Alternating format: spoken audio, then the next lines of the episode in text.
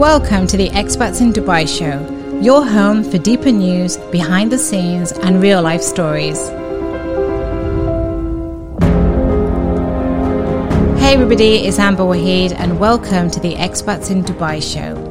Today on the Great Fraud Fightback series, we're talking about the first crucial step in investing how to pick a financial advisor and the top three areas of due diligence that investors are following really effectively to help safeguard their financial future. And quite honestly, which advisor is going to be the best fit for you, which one is going to help build your financial security, and also make you feel confident in your decision in selecting them.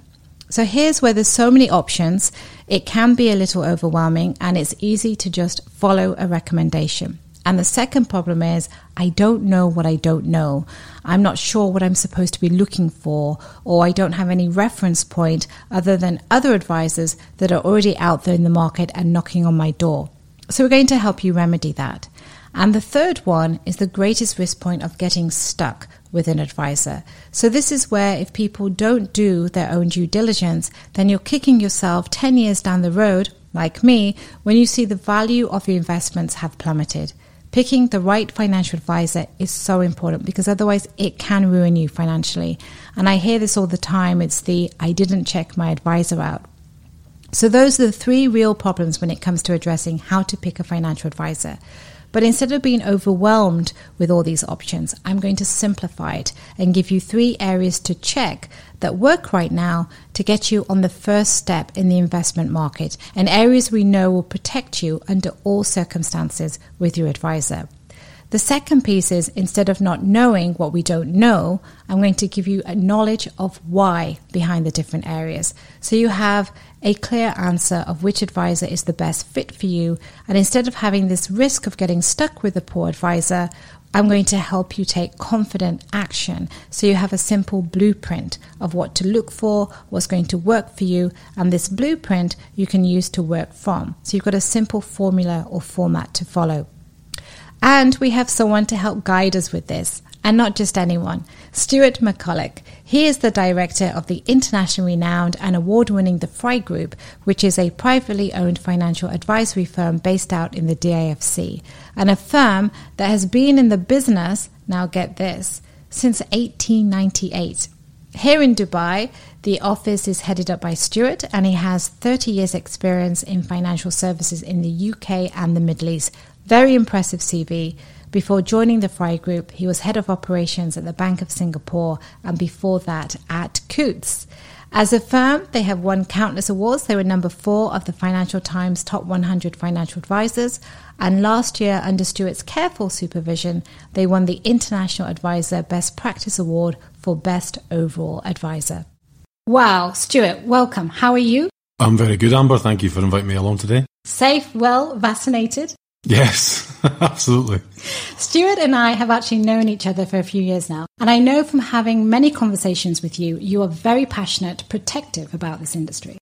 Absolutely, I think there's there's nothing more uh, of a responsibility than actually working with people to try and look after the money they've got and, and grow the, the, the money that they have and and support people in ultimately achieving their goals, whatever that may be, whether it be financial freedom or any specific objectives they may have. So it's, it's it's very interesting and it's lovely to get to know people and get to get the inside track on their family and things like that. And I've always been quite a nosy person, so it's been a great job for me. Of all the information out there in the local market and evidence evidence, unfortunately, of a really low trust industry because of the behavior that's been exposed over the years by certain groups of people within it. What is the most inaccurate information about the local advisory market? I suppose the thing that I will say uh, is that, that not all the advisors are bad. Um, there are some good uh, advisors out there and some good firms out there. But the, the important thing for, for an advisor is that you actually take the time to get to understand the person and know what it is they're trying to achieve. And that is effectively financial advice. If someone's coming to you with, you should do this, and they haven't really spoken to you much yet, then that isn't financial advice. And, and people need to be able to understand the difference between a salesman and an advisor. We'll get to how to pick the right financial advisor in a minute, but first I want people to get a sense of who the Fry Group is. Where are they from? So we're based in the UK. Uh, we've been around since 1898, uh, and we've built that business up over the years that we now have a global presence. Um, the Fry Group effectively is a, a, holistic wealth management company. We're made up of three essential pillars. We have the financial planning arm, we have the tax company, and we have the estates, trusts, and will writing company. And those three arms work in cooperation with each other to deliver holistic financial planning. Eight offices around the world, including Dubai, Hong Kong, Singapore. And as you say, head office is in the UK. How do they all work together? So we have a very uh, consistent approach. The Fry Group is a very uh, values-driven company, values-based company, and we look for consistency of that uh, delivery of the service right across the world. So we we effectively lead from the UK, uh, and we've instilled the, the best of of breed across the different offices. And where the bar set the highest, we adopt that as the as the standard across all the offices. See, Dubai is of course a transient city.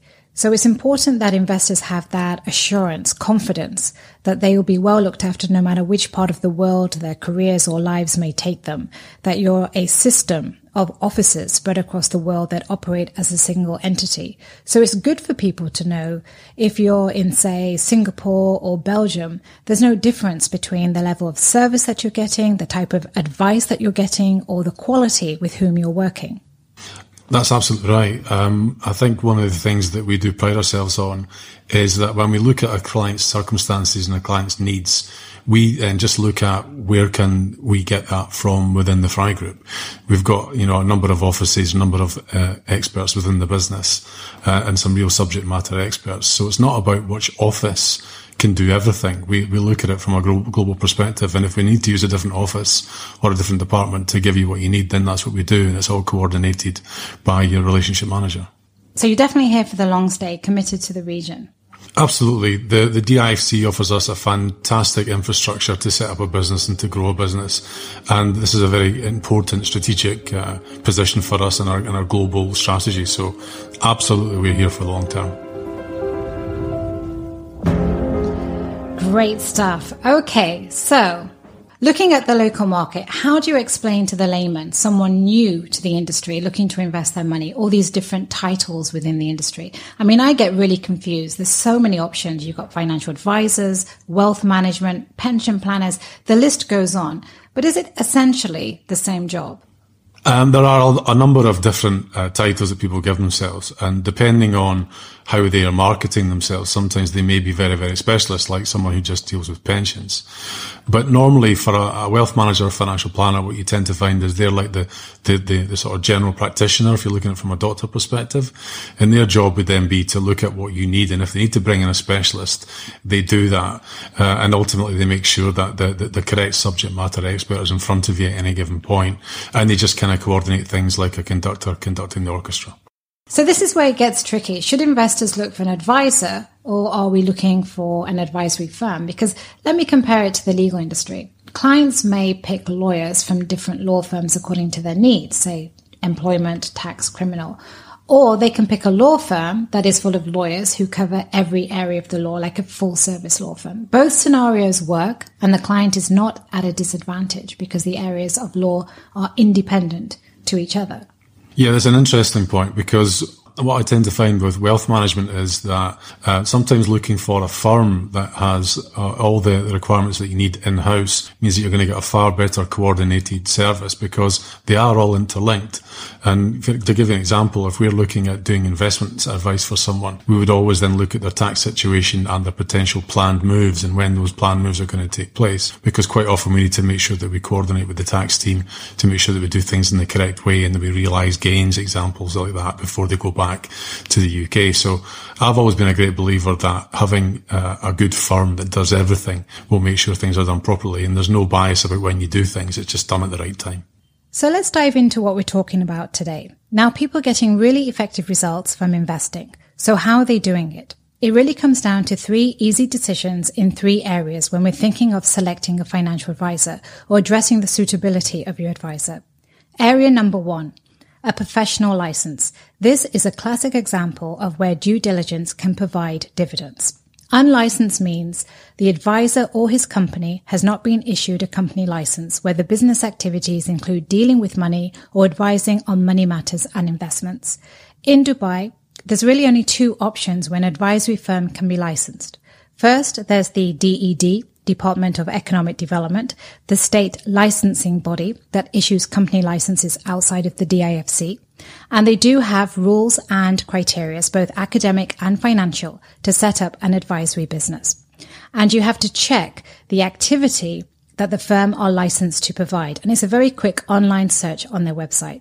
And it states, in order to carry out financial advisory services, financial planning, recommendations on savings and pension planning policies, and taking commission from policy providers from these recommendations, the company has to have the DED activity, financial analysis and consultancy. These are the key words to look for in that license. Now, in comparison, it's a lot tougher to get an advisory license within the DIFC. Stuart, you're based in the DIFC. That's correct. We're in Emirates Financial Towers. Can you walk us through the process that you had to go through to set up your business there? And how long did that process take? Okay, well, I'll try and give you the potted uh, history on this one because this could be a podcast in itself. uh, and, I, am sure that everyone would be bored by the end of it. So I'll keep it nice and simple. But effectively, um, as you'd expect in a kind of tier one regulatory environment, uh, the DFSA and the DIFC authority require quite a lot of due diligence documentation from the firms that are involved, going back into your history, getting uh, all the evidence from Companies House uh, and all the articles of association and everything else has to be all produced. Then you're going through uh, submitting a proper regulatory business plan, which goes into the full detail of what you're intending to do within the financial centre. And then they look at all that information information and then they, they, stress test it and they come back and they ask you for more questions uh, and, and they really look at it. And it, it takes literally months to go through the process. And it also includes an interview with the regulator for the key roles that are going to be set up as part of the business. So it's it's like a job interview, and there's no guarantee that you'll be cleared. So it's um, yeah, it's it's quite a, a full on process, but I think it, what it does for the firms is it gives you a lot of reassurance that it's a properly set up financial centre. And it should also, should also give the, the comfort to, to clients as well that you've been properly vetted and it does go into a huge amount of detail. Definitely a very detailed, customized process. And we're going to be talking to the DIFC regulators at a later date on why they have purposely made it so tough. It's important to note that there are many advisory firms outside of the DIFC, which is their personal choice. It may have to do with cost, expansion, etc. And on the subject of their license, you just need to check what business activity they are licensed to do. The second area is regulation. This is where unregulated means that your advisor and his company are not controlled or supervised by regulations or laws. Stuart, in the UAE, who would advisors be regulated by? Okay, so you've got uh, uh, various different regulators that you could be regulated by. You've got the DFSA and the DIFC. You've got the, the Central Bank of the UAE. You've got ESCA. You've got the Insurance Authority. What do you have to show to prove that you are indeed regulated? Okay, so everybody should carry a, a, business card, and the business card should always state at the bottom of the card who they're regulated by. You can go into the, the, the public register with, the, the, for example, the DFSA and put the, the firm's details in, and they'll tell you what license they've got and who are the authorised individuals within that firm. Of course, the, the details should be on their website. My former financial advisor did actually say on his website that he and his company were regulated. They weren't. How can people double check what's being told to them?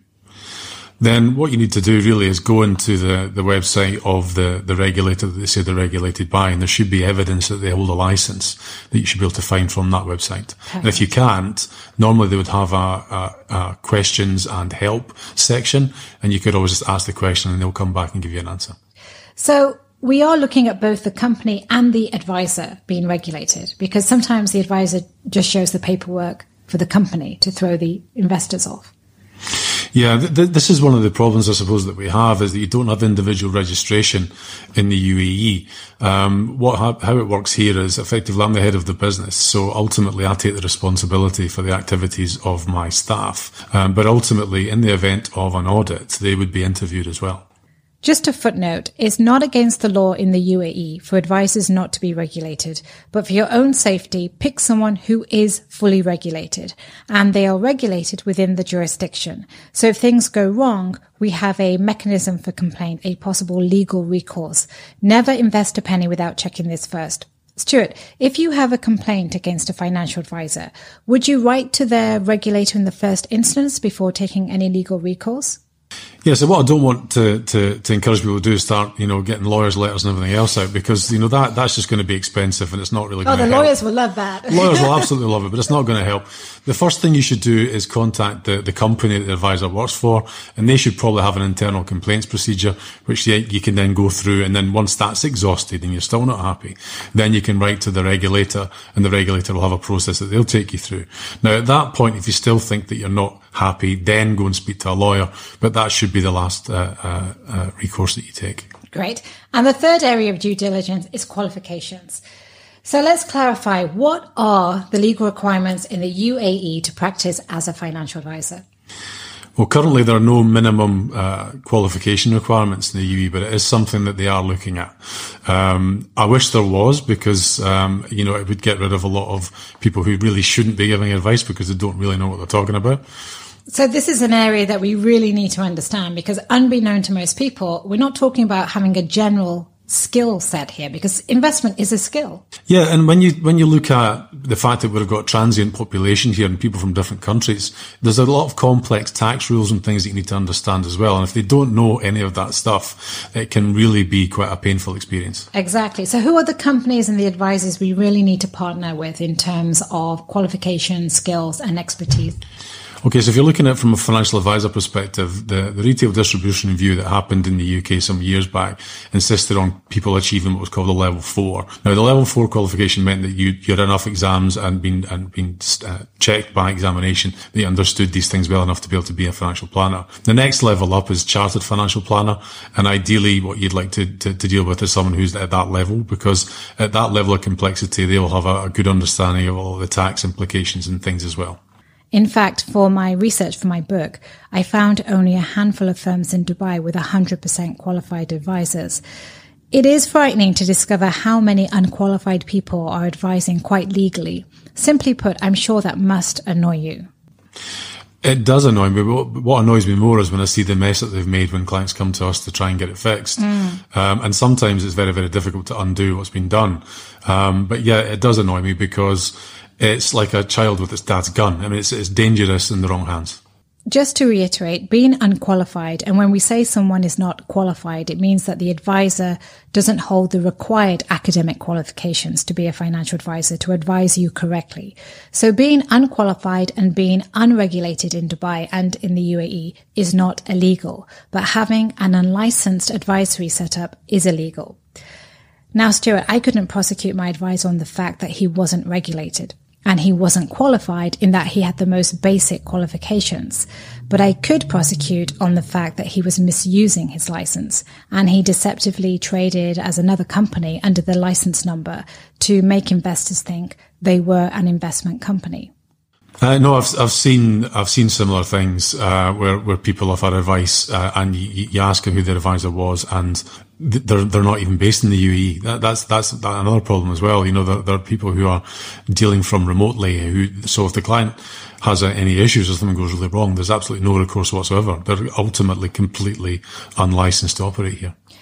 So to recap, the first step is, do they have the correct license? And then we can look at regulation. Are they regulated? And as you start to eliminate people from that group, we can then look at qualification step three.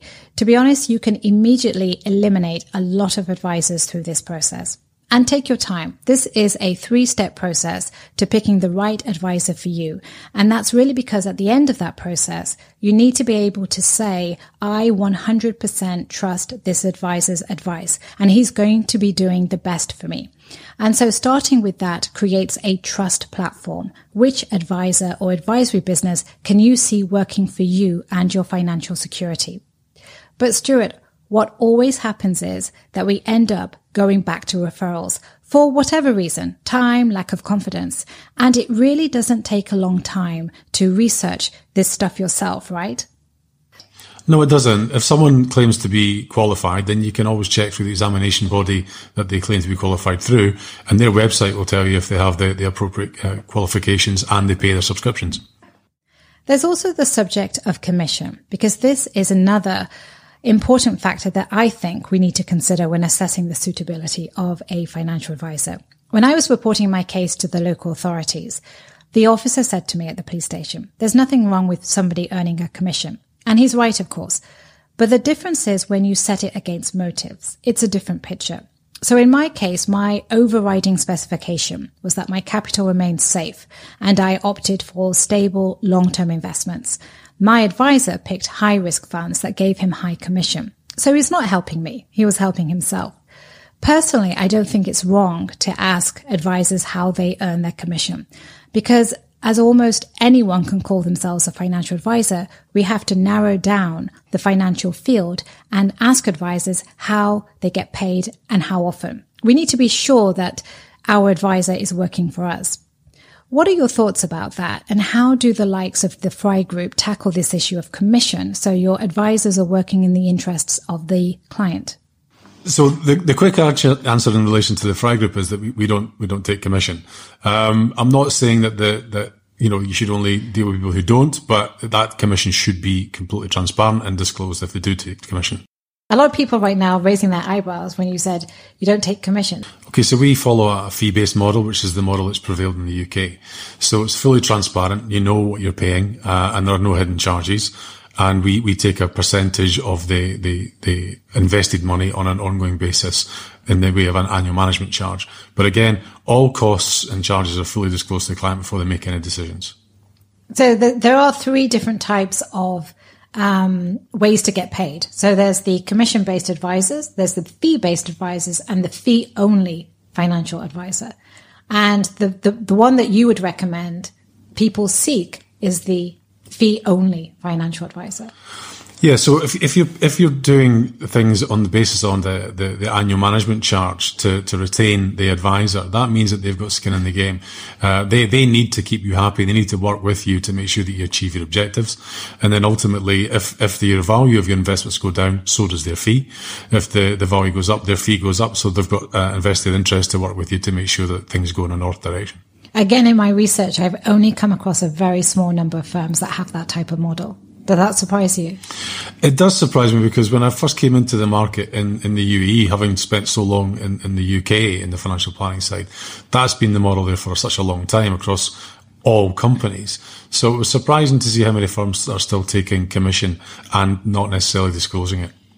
Now, let me ask you, Expats don't necessarily have piles of assets. They pay from income. I'll call them above average clients, but not necessarily ultra high net worth. So the financial needs of the typical UAE expat are different than a high net worth client. And you will come across expat investors who are looking for fee only advisors that will just give them advice, but the only ones they can find require, say, half a million dollars. How do you then service the expat community in terms of the advice? Does the advice look very different to advice given to a high net worth client? There should be no compromise on the quality of the advice.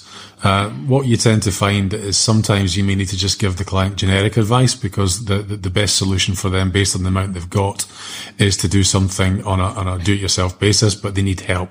Where do I go? What do I do? What should it look like? And we, we have regularly given people some generic advice to just to help them to, to do that. Um, you're also going to get clients who don't have maybe the, the minimum level that you would normally go for, but they are high earners, so they're going to get there eventually. Uh, so you work with them to help them to, to, to build that wealth. So a couple of footnotes to end on for the listeners. Disclosures are negative reports, i.e. complaints from clients on an advisor's compliance record.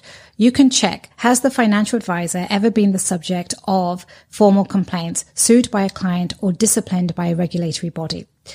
You may be surprised to know that advisors can have multiple complaints on their record and still stay licensed to give investment advice. You can access websites such as BrokerCheck to see if they have any negative disclosures recorded against them. And if they do, it may be best to move on. That's actually quite frightening to know that they can have a catalogue of complaints against them and yet they can carry on working and advising. Again, that yes, you're absolutely right. That, that, that is not ideal, but it comes back to the point that they're not individually registered. So some people don't go to the, the, the effort of checking these things out. Whereas in the UK, for example, if you go into the the uh, the FCA's website, it'll tell you how long they've stayed at different firms and whether or not they were signed off as competent or not. And also just a note on the court of law. If there is any dispute between you and your financial advisor arising out of or in connection with your agreement, you can ask to insert a governing law and dispute resolution clause in your agreement subject to the court you agree for your case to be heard. For example, in the UAE, there are two options. Dubai courts under local law or the courts of the DIFC who follow English law, where the agreement is governed by and construed in accordance with the laws of England. But we'll talk about that in more detail later on. That's a whole different conversation that needs more time and space to give it justice than right now.